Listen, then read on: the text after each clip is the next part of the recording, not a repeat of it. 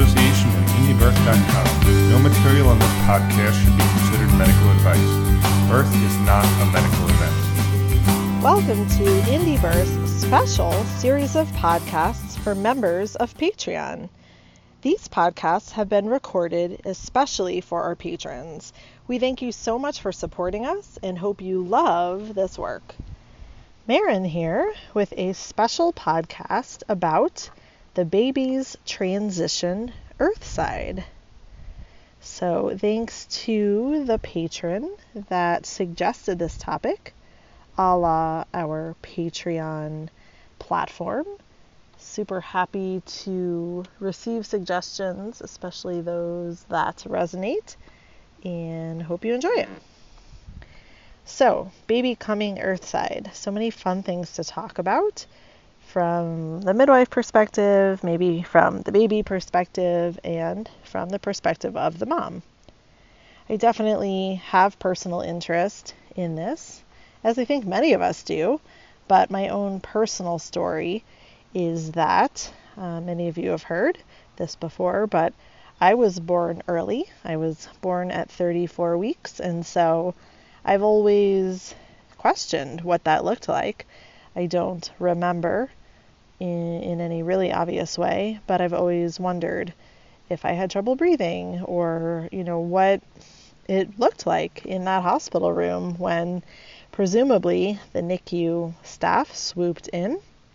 I did ask my mom the other day actually if I had had trouble breathing, and she said no, I hadn't. And surprisingly, um, yeah, surprisingly, at 34 weeks, and that I had to stay in the hospital simply because I wasn't enough weight for the hospital to let me go home.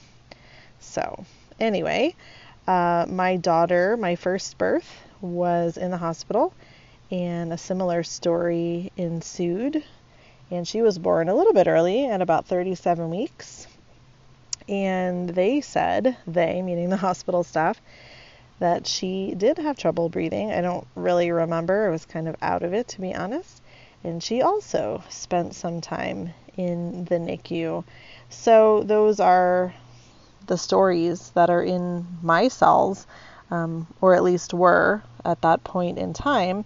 And I think that's really relevant, and I'll talk more about that. But that moment of birth for me was traumatic, and I don't doubt it was for my daughter as well. And after that, I've had all of the rest of the babies at home with, of course, I perceive as very little trauma in all of the ways we'll talk about. Um, however, my fourth baby did have issues breathing, and you can read more about his birth story. His name is Rune. He is now 10, uh, that birth story is in our book, Indie Birth, a story of radical birth love. So you can read it there. But that was another personal experience with the transition and fear and what if and will this baby breathe. I think we all have similar stories in our families, in our bodies, again, for reasons that we'll, we will look into. So, why this podcast? Um, other than it being suggested by one of you wonderful folks, but why does it matter? Why, why was it even suggested that we talk about this? Well, obviously, it matters to people like us and maybe you're not even sure why you think it matters or if it might matter. Maybe you haven't had children yet, or actually, maybe you've had really fantastic birth experiences that were just so normal and natural and physiological, and you had never stopped to think about if it hadn't been that way, or what most of other women experience in their births, because it's generally not that. So, of course, I'd add that it matters because the way babies born matters. The way that we enter into life on this side most definitely shapes our entire lives down to why we believe what we believe or traits we have or you know fears or whatever that have felt like they've always been there. I feel like most of those things come down to the moments of birth, if not the birth itself. And taking that first breath is one of those places. So, moving right along, that brings us to the subject of fear, at least briefly. I think most people, if you're listening to this, are aware that there's a lot of fear around birth. And there's a lot of fear around babies being born and specifically taking that first breath. It's something that may be in all of our cells uh, in that way because we all did it. There is not a person alive and listening to this that did not pass through that transition themselves, which I think is so amazing. Uh, we weren't all born in the same way. We weren't all born, obviously, in the same places. But the one thing we have in common is that we all had to take our first breath and we all had to figure out that transition, some with more trauma than others. So, that moment where the baby has been born and hasn't taken a breath yet is possibly one of the most fearful moments to be had in the birth process. And I think that's a cultural fear.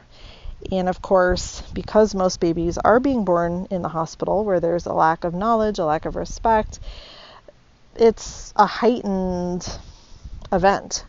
So there's often pediatric people, or as I said, NICU, um, neonatal intensive care folks around when women are birthing uh, to anticipate this moment. And I think to add fear and anxiety, I think they would probably say that those people are there to add reassurance or to, you know, make sure that everything goes to plan.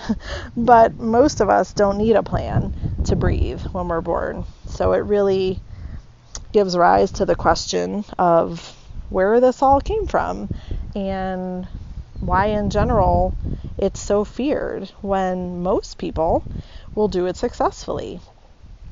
I guess it's like a lot of things, though, that there's fear around. It doesn't necessarily have to make sense, it's just something that is, perhaps, and the fear reinforces itself. And this is a great example. So I think the hospital scenario most people are familiar with or could imagine that there's lots of anxiety around this moment of birth. Most of us have the visual of a doctor holding a baby and you know gosh the old old school version was hanging the baby upside down right and and smacking it to get it breathing which is terrible and abusive and horrible but that was the visual that was held in the minds of most people for a very long time and might still be i don't know I think they probably are gentler, even in hospital scenarios, but again, it's this moment of anxiety and this responsibility on their part as medical professionals to get this part going. So I'm sure that's not the rule. I'm sure there are many um, places of birth with medical practitioners that do allow the baby to breathe when it wants to uh, within a reasonable time and allow that transition to happen naturally. But um, culturally, we know that that is not happening. And probably in other cultures as well. I can't really speak to that, but we're certainly not the only place here in the US. There's many other countries um, where birth is highly medicalized and westernized, and that is not a great thing.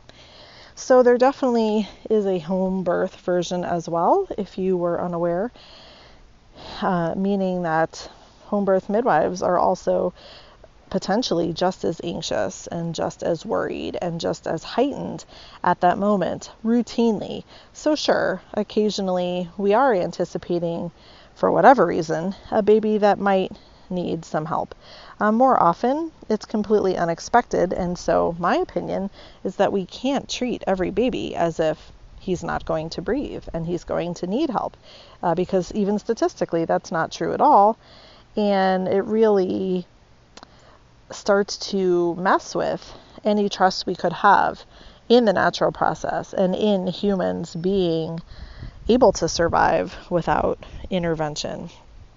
So many home birth midwives are great with that and patient, and some are not. Uh, and we'll get right in there right when the baby's born and listen with a stethoscope um, and interfere. You know, ironically, that's the problem.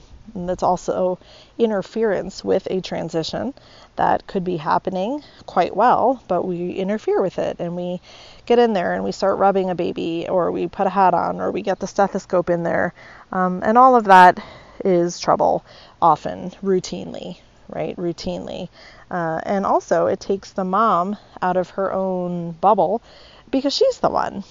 She's the one that will know most often and quickest if the baby really does need help. So if we interfere with that bubble, we're messing the baby up potentially and then we're also interfering just with the communication, the you know, the unspoken communication between mom and baby that would allow her to know and help the baby if he truly did need help.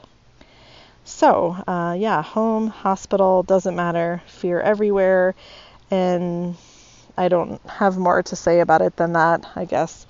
Um, yeah, that's about it because I guess people might think that that doesn't happen, but I have talked to many women, and maybe you're one, that has experienced a traumatic entry for a baby at home or even in a birth center. And they had this idea in their head somewhere that it would be different, right? There's no NICU, there's not a team of pediatricians ready to rush in routinely.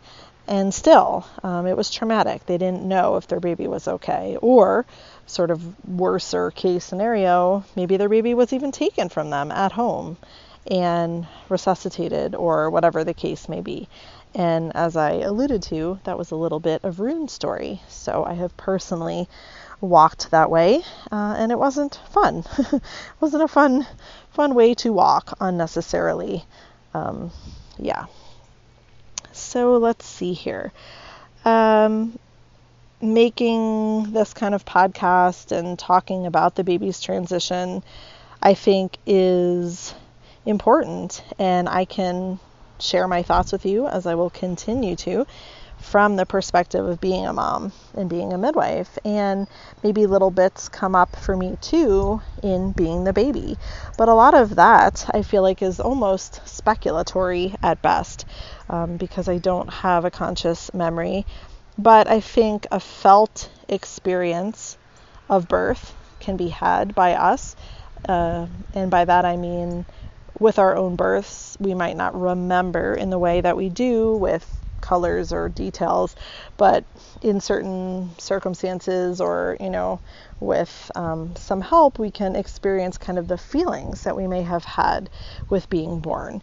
And I think that's really cool. So I'd encourage people to do that uh, because I think what comes up for many of us is that we were born into a trauma situation. You know, whether or not anyone else knew it, maybe all the adults present at the birth, maybe your mom, your dad, um, no one, you know, thought anything was amiss, but you hold some traumatic memories from taking your first breath.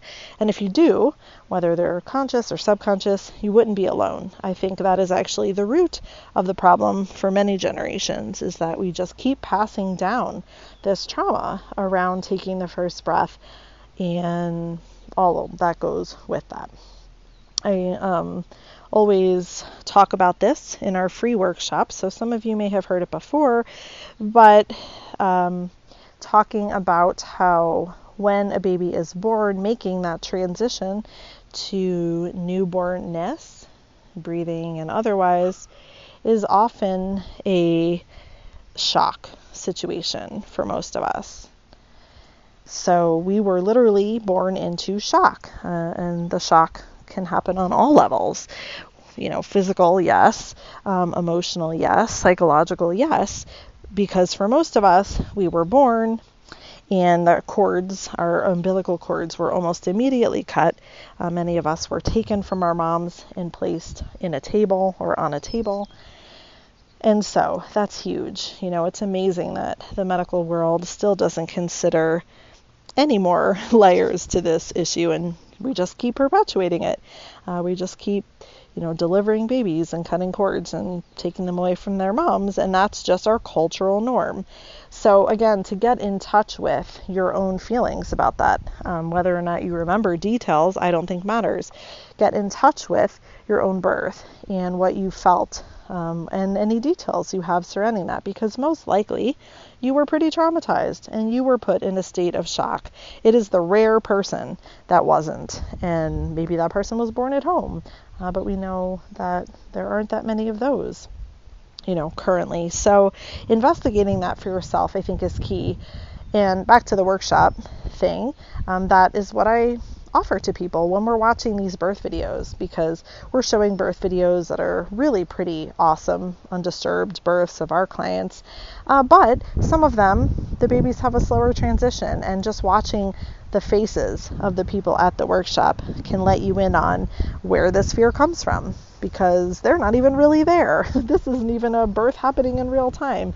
And they hold anxiety and they're holding their breath and they're looking worried. And, and afterwards, you know, usually people are pretty open about expressing that. Oh man, that was scary. I didn't know if that baby was going to breathe. Oh, that mom was really calm. Um, so I think those are all normal and healthy observations, but my sense is, again, that there is a much deeper level going on with most people. It's not really a reaction to what they just saw on the TV in front of them. It's actually a reaction to their deepest, deepest memory. And it brings up stuff, and therefore there's fear, and therefore the fear is passed down. So, um, you know, in a in a much bigger sense, and maybe this is too esoteric but I'm going to offer it anyway since you're such a special group of people, is that that first breath, even if the umbilical cord is left intact, even if the baby is still with mom, those are just ideal and really should be normal. Uh, but even when those great things happen, we could consider that the moment of being out of the womb, when that's all that one has known for months and months and months, is traumatic on its own. Um, and perhaps that's trauma that there isn't anything to necessarily do anything about, meaning that that is just one of the, let's say, flaws of being a human being, um, of realizing that all of the sudden in this body, in this time, you are separate. And that is, you know, in many religions, in many spiritual beliefs, and many practices, whatever you want to say, kind of the first insult, if you will. So being separate, um, being separate from whatever you believe the universe, the cosmos, God, love, whatever.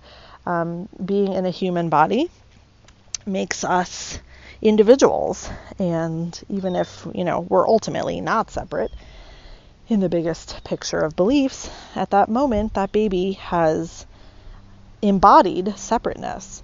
So, if you believe babies are wise, soulful beings who, you know, aren't necessarily young, but inhabiting a new body, then that's probably a pretty big deal, and probably was for most of us if you follow those beliefs. That that um, first insult was kind of a smack in the face to be separate from everything you've known, both your mother and everything big. So, again, I would ponder, and you can ponder differently, of course, that that first separation is just part of the trauma of being human, and that, you know, I think we are here to experience that and see where it goes from there. Um, I, I don't I don't know that there was meant to be another way, but always open to other perceptions and ideas because these are just mine. Uh, so, yeah, it's a big thing to be separate, as most of us come to find out as we continue in life, and being separate from the biggest thing, whatever that is, and then also being separate from our moms when that's all we have known. So, wow, right? Like, of course, there's fear and all of that. I mean, it is scary. It would be scary to have all that happen, perhaps, which is why, as I'll continue on later, uh, we really need to preserve the physiological process of mom and baby bonding and the normal transition because we've already got enough on our plates as humans. So let's talk specifically about the ways this transition happens because I think there are at least a few. The first, super obvious, there's a physical transition. So, if you don't know a lot about the way a fetus or an in utero baby transitions to extrauterine life, then that's a great thing to learn. Uh, that can bring a lot of peace and understanding, or you know, even just knowledge is great. So, this transition involves switching from fetal circulation to newborn circulation. And again, that's huge, and it's not just huge on a physical level. Like your whole body is readjusting, reassessing in order to take that first breath. Um, and things really have to happen properly for that to happen. And the good news is they do in almost all the cases, even without us thinking about it, even uh, without us worrying about it, which is really quite amazing and proves how resilient we are. So that is the first, the the physical transition.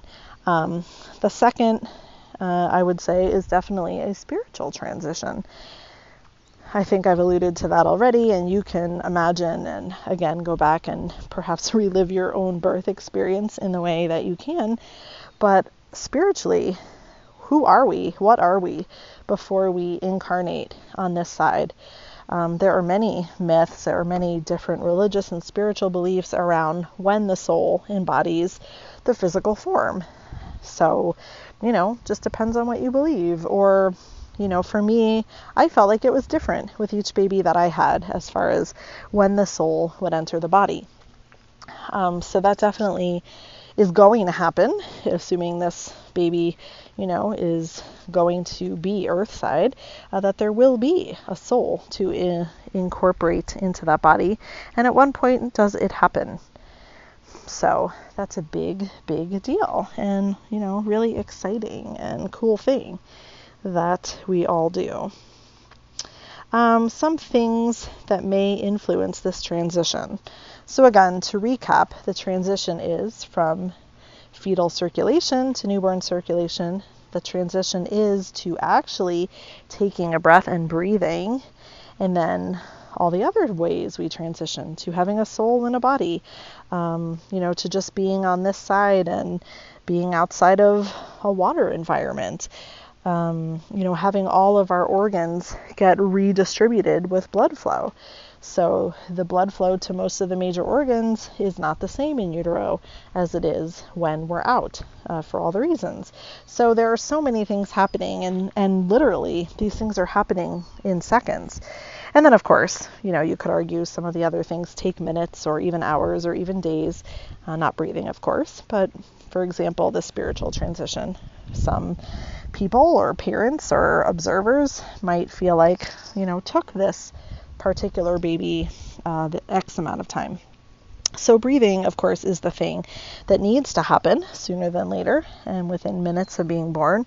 But still, again, it's something that has been done expertly by pretty much all of us, and that is amazing. So, things that may influence, that's where I was. So, kind of positive and negative, and I don't know that I have like I need to label it positive and negative. You might for your own, or you're probably going to come up with your own things that might influence. Some of them are super obvious. Uh, so if you have a care provider that doesn't respect the transition or doesn't respect, you know, the birth process or your baby or any of those things, then that's certainly going to influence how your baby transitions because they will be hurried, they will be rushed, they will be forced, and you know, we're used to that in this culture. But that's not great. That's not normal. And what effects does that have on someone for their life when they were, you know, forced to breathe or rushed or felt like people were scared or or being impatient or worried about them unnecessarily? So that's an obvious one. Definitely screen your caregivers, um, screen, you know, whoever is going to be there, even, your partner uh, or work with your partner rather than screen. Um, you know, doulas, friends, whoever's going to be with you at your birth, uh, who's holding fear around this? Because you don't want people holding their breath at that moment. You want people to be as relaxed as you are and know what's normal. And that's a lot to ask, I realize, but that's ideal. And if any one of those things is sort of out of order, then yes, you may influence your baby's transition, and it might be the more negative variety. Um, the state of the mom is a huge influencer of the way the baby responds. And I think that goes almost without saying because the mom and the baby are intrinsically connected and they have been together up until this moment. So, in all the ways that that might mean a faster transition or possibly even a slower transition, oh, we couldn't even go into all that. It's just each woman kind of has to know for herself how she's connected to her baby and you know all the things she has going on or has worked through and, and everything else we've talked about her own birth uh, her care providers her own fears her knowledge about the way normal birth looks about the way a normal transition looks. Because if we don't know as the birthing mom what a baby looks like when it's born and how they transition or how their color may change then we might freak out. And you know our own fear can be a hindrance to our own baby's transition so, definitely, if we can avoid that, we would like to do that. Um, along those same lines is sometimes there's just karma stuff. There's just relationship, um, you know, deeper relationship stuff between all kinds of people. Maybe it's the mom and the partner.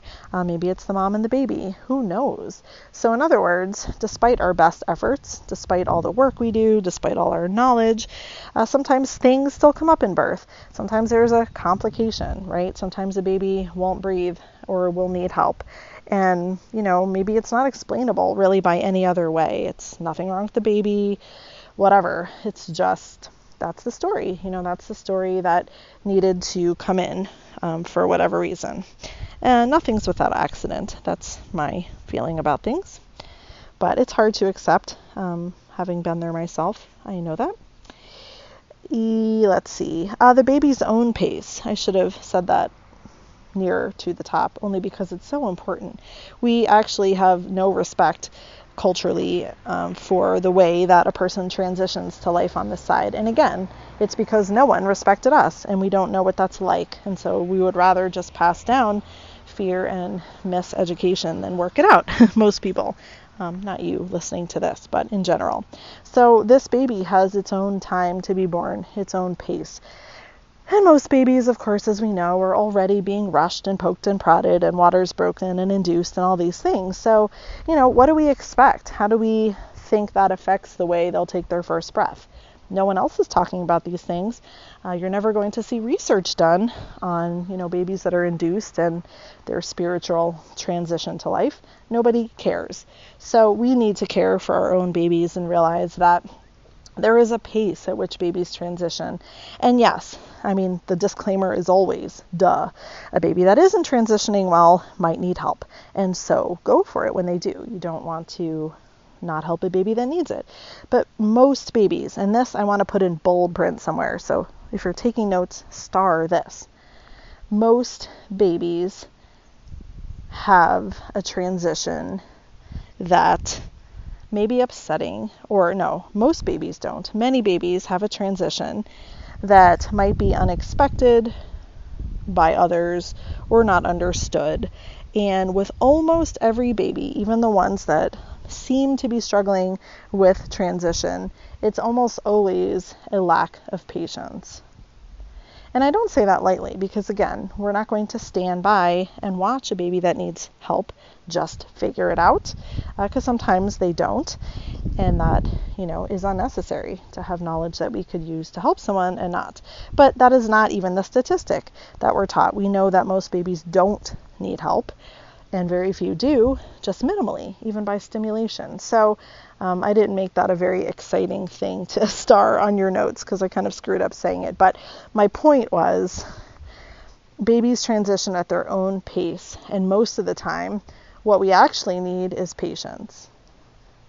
Most of the time, what we actually need is patience, and you know, 90 plus percent of babies will transition really well in their own time frame. So this isn't a clinical call.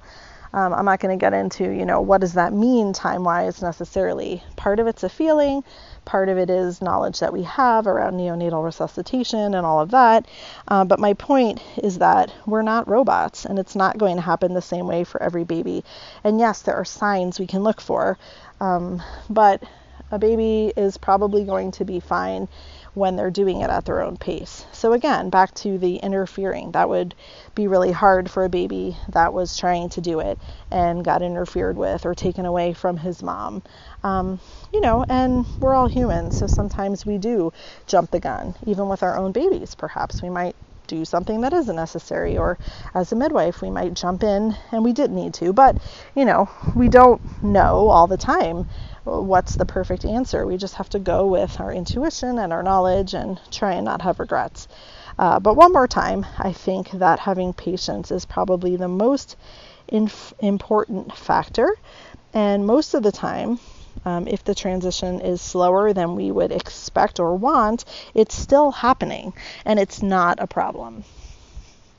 So that's super important. Uh, we can't expect and shouldn't expect all babies, even at home, to burst out of the womb crying and pink. It almost, you know, always um, has some variation. And that's really important to acknowledge. And like I said, if you're not someone that gets to see birth, then I understand. It's hard to know even what you're talking about. So, watching birth videos, and we have a ton on our 13 Moons class, uh, for example, I think is really helpful because you really do have to know what's normal. Um, you know, unless you're just feeling so super connected to whatever your baby would need in the moment, which I think is also a really valid and cool way to go about it. Uh, Karen Strange talks a lot about the baby's experience at birth, so I'm not going to, you know, try and condense her teachings because she's really awesome and wonderful. We do have a couple of her webinars available on Indie Birth um, that you can uh, buy and download, and so I would recommend doing that if you're interested in her perspective, which is super valuable and very much needed, um, specifically about the baby's experience of birth because she really goes into that and talks about, you know, how they're feeling and and all of that. And you know, who else, again, who else is talking about this? Who else is acknowledging that this small human has an experience? Very few people. So I would totally recommend that as a great resource um, in exploring this in more depth. If the baby does need a breath, or help of any kind, you know, extra stimulation, whatever, then of course we do that. And I do believe as mothers we are equipped to do that. Uh, perhaps some of us instinctually, some of us really would love the knowledge base, some of us would access a combination of both. Um, again, Karen Strange's classes are awesome. And I'm sure most of you saw here on Patreon not long ago that there was a post I made about um, a lovely uh, student uh, slash client of mine, Ashley, and we together um, published her couple birth photos kind of in a sequence and talked through in the post about how she gave her own son a couple breaths to get him started. So, you know, I've seen it with my own eyes. I know women can do it. Uh, especially, you know, if they have someone calm with them, that can be really helpful, although certainly women don't need that either in many cases. Um, but it can be done. And if you're a midwife, I really encourage you to teach the families you work with to do that and when to do that and practice, you know, even with your students, how that would look or what words you would say. Um, because, you know, they probably don't have the the the certification training, the parents I mean. So if we want to support people in doing that, then you know, getting to the root of how to do it and good technique and all that can be really helpful. And of course, we're we're reiterating again that very few babies need it that we're respecting this transition, that we're understanding it's a spiritual journey as well as a physical one. Um, we're understanding we're not in control and it's not really about us, you know, as the midwives.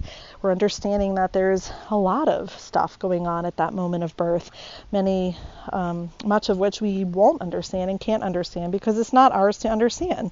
But yet we can maintain this deep and solid trust that we're all here breathing, so it must work pretty well. And I think, you know, just remembering that is great for all of us. Um, it's not hard. We're instinctually made to do it this way. And so, in the best manner, uh, there's not a lot to do and there's not a lot to fear.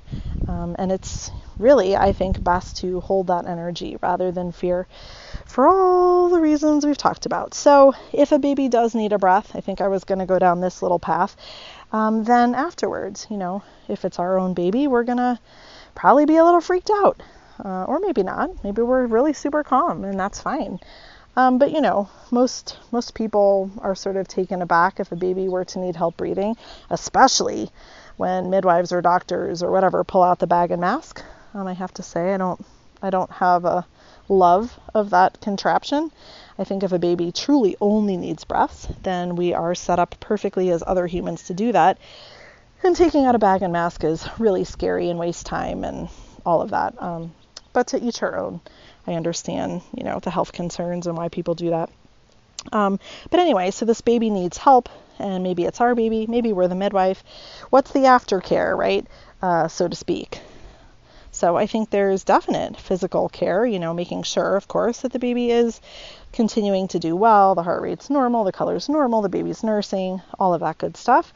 And then again, spiritually, emotionally, talking to this baby, or, you know, the mom talks to the baby. Um, how how was that for you, baby? Did you need help? Uh, was that scary? Or how are you feeling? I mean, of course, you know, the words aren't going to come out from the baby's mouth, but cries often do. Um, sometimes babies that have gotten a little bit of help have a good cry after birth, and it feels like they're really saying, hey, you know, that was hard, but it happens. And as more mature humans, we can hold space for just that, you know, Great. That's fine to express that, baby. I bet that was scary. Um, and even in Anne Frye's second book, Holistic Midwifery 2, she does talk about that a little, you know, asking the baby these questions. Um, and yeah, basically acknowledging that if you were that baby and if you truly needed help, that you really might have a couple seconds to minutes of fear where, you know, it felt like you couldn't breathe It felt like you were supposed to do something and you weren't doing it, or whatever, however that felt. And, um, you know, some of us, even as adults, might be able to access those feelings as I discussed.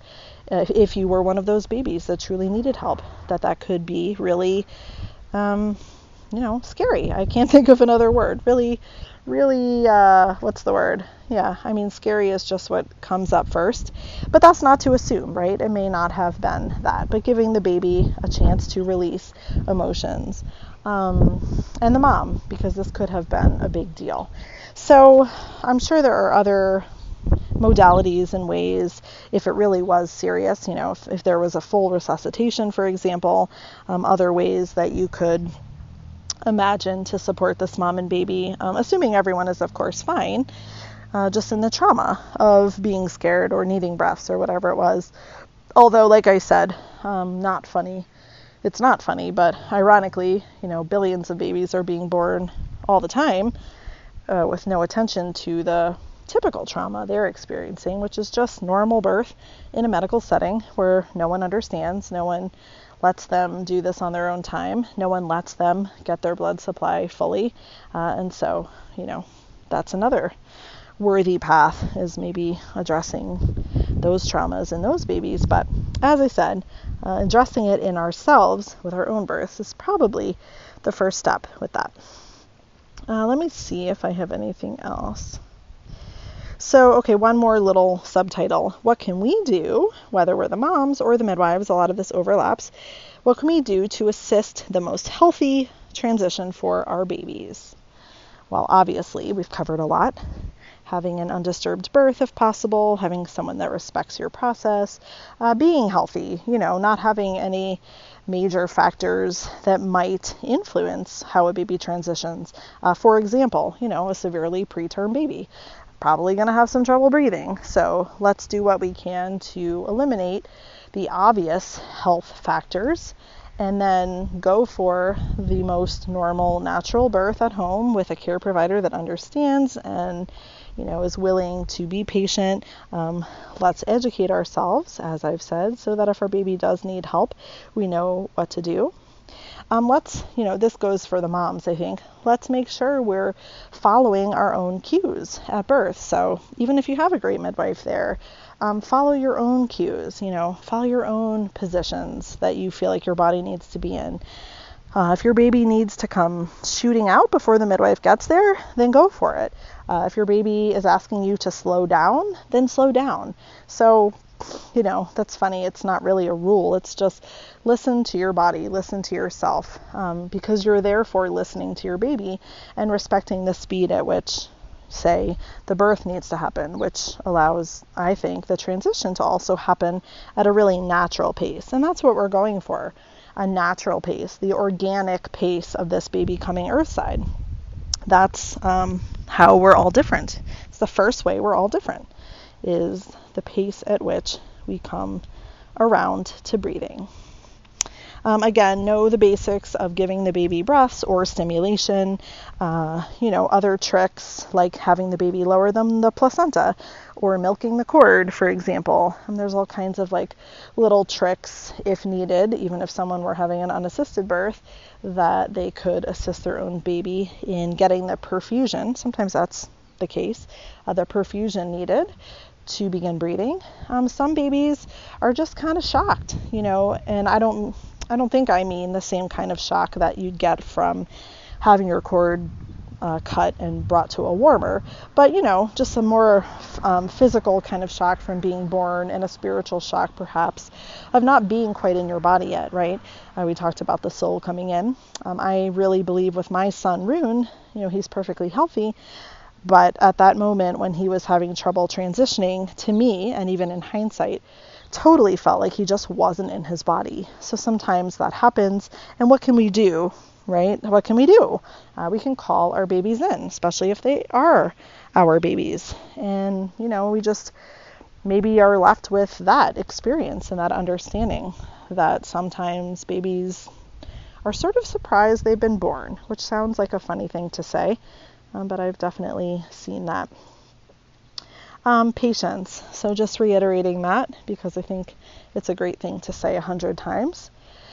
Uh, with a really annoying disclaimer again that we don't have too much patience if someone needs anything. And as Karen Strange would say, and as she definitely teaches, um, it's not a big deal in the biggest picture to give a baby a breath.